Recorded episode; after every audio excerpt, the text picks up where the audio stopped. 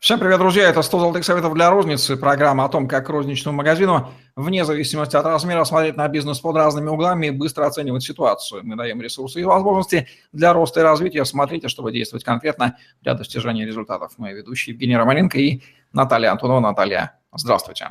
Здравствуйте, Евгений. Добрый день, коллеги. Продолжаем серию про мерчендайзинг и говорим сегодня про основные правила эффективного мерчендайзинга и организацию эффективного товарного запаса. Какие здесь будут рекомендации, Наталья? Да, мы распечатали серию подкастов о мерчендайзинге, и если говорить об трех основных правилах мерчендайзинга, это эффективный товарный запас и его представленность, эффективное расположение товаров в торговом зале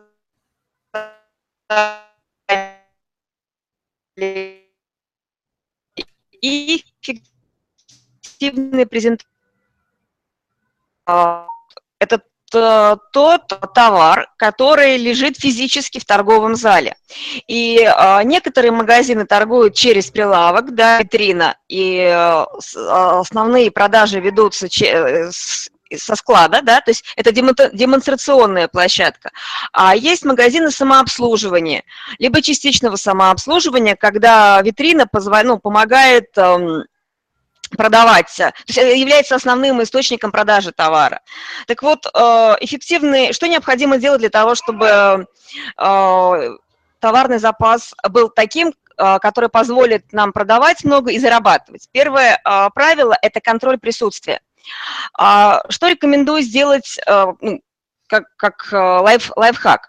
Во-первых, должна быть ассортиментная матрица, то есть физически, какие именно товары должны быть в настоящее время в торговой точке, и то, каким образом они располагаются. Это стандартная выкладка, то есть стандарт по выкладке, плюс это не просто сколько фейсов и где стоит, на какой полке, а минимальный товарный остаток, сколько должно быть в глубину, сколько SKU в ширину, сколько выставлено, и минимальное количество остатков до привоза, то есть минимальный товарный запас на витрине.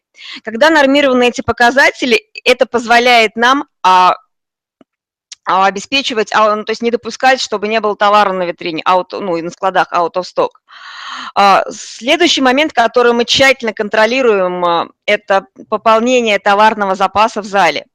Очень часто бывает так, что товар есть на остатках в магазине, а в торговом зале его нет. Это значит, он хорошо заскладирован в подсобном помещении. И я рекомендую каждое утро управляющего или администратора начинать с осмотра складов, торгового зала и складов, и смотреть, что можно вынести. В смысле, выложить в торговый зал, да, и это можно делать тем, у кого есть программа «Смотреть товар без движения», то есть программное обеспечение, которое позволяет запускать отчеты, смотреть отчеты о товарах с повышенной реализацией, и с методом наблюдения, контролируя стандарты выкладки, можно видеть, какие товары выпали из поле зрения, то есть каких товаров отсутствует, закончились раньше в торговом зале или, возможно, вообще закончились в торговой точке, и необходимо сделать заказ.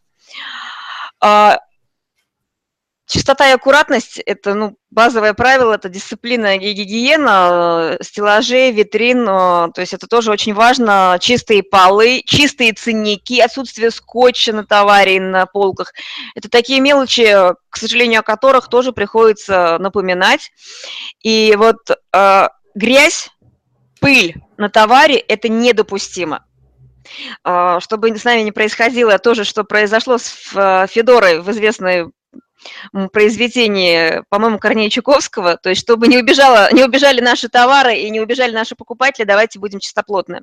Кроме того, если даже получилось так, что образовалась нехватка товара, я настоятельно рекомендую стремиться его заполнять, то есть сделать расширенную выкладку другого товара, который хорошо продается из этой товарной группы, товарной категории. И чуть ранее я говорила о том, что необходимо нормировать товарный запас в торговом зале и иметь страховой запас на те товары, которые с повышенной оборачиваемостью, на сезонные товары, на акционные товары, на те товары, на которых мы много, ну, то есть мы много зарабатываем, ну, то есть мы стремимся заработать. И могу сказать, что из собственного опыта мы даже делали массовые закупки сезонного товара. Например, уголь крупными партиями мы закупали на сеть, закупали их заблаговременно до сезона для того, чтобы зарабатывать на сезонном товаре. То есть я бы рекомендовала определить не только текущие, да, ассортиментные матрицы, ассортиментный минимум, но и те товары, которые являются якорями, магнитами для потребителя в сезон.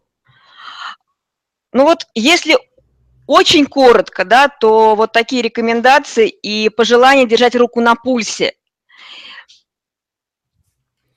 Ну, да, совершенно четкие, практические, полезные и понятные, я бы сказал, любому хозяину, любой хозяйке. И рекомендации, конечно же, этим не исчерпывается искусство мерчендайзинга, но какие-то базовые вещи, собственно, делать можно. Ну, или что-то добавить под финал, может быть, какой-то еще такой лайфхак или вишенку на торт.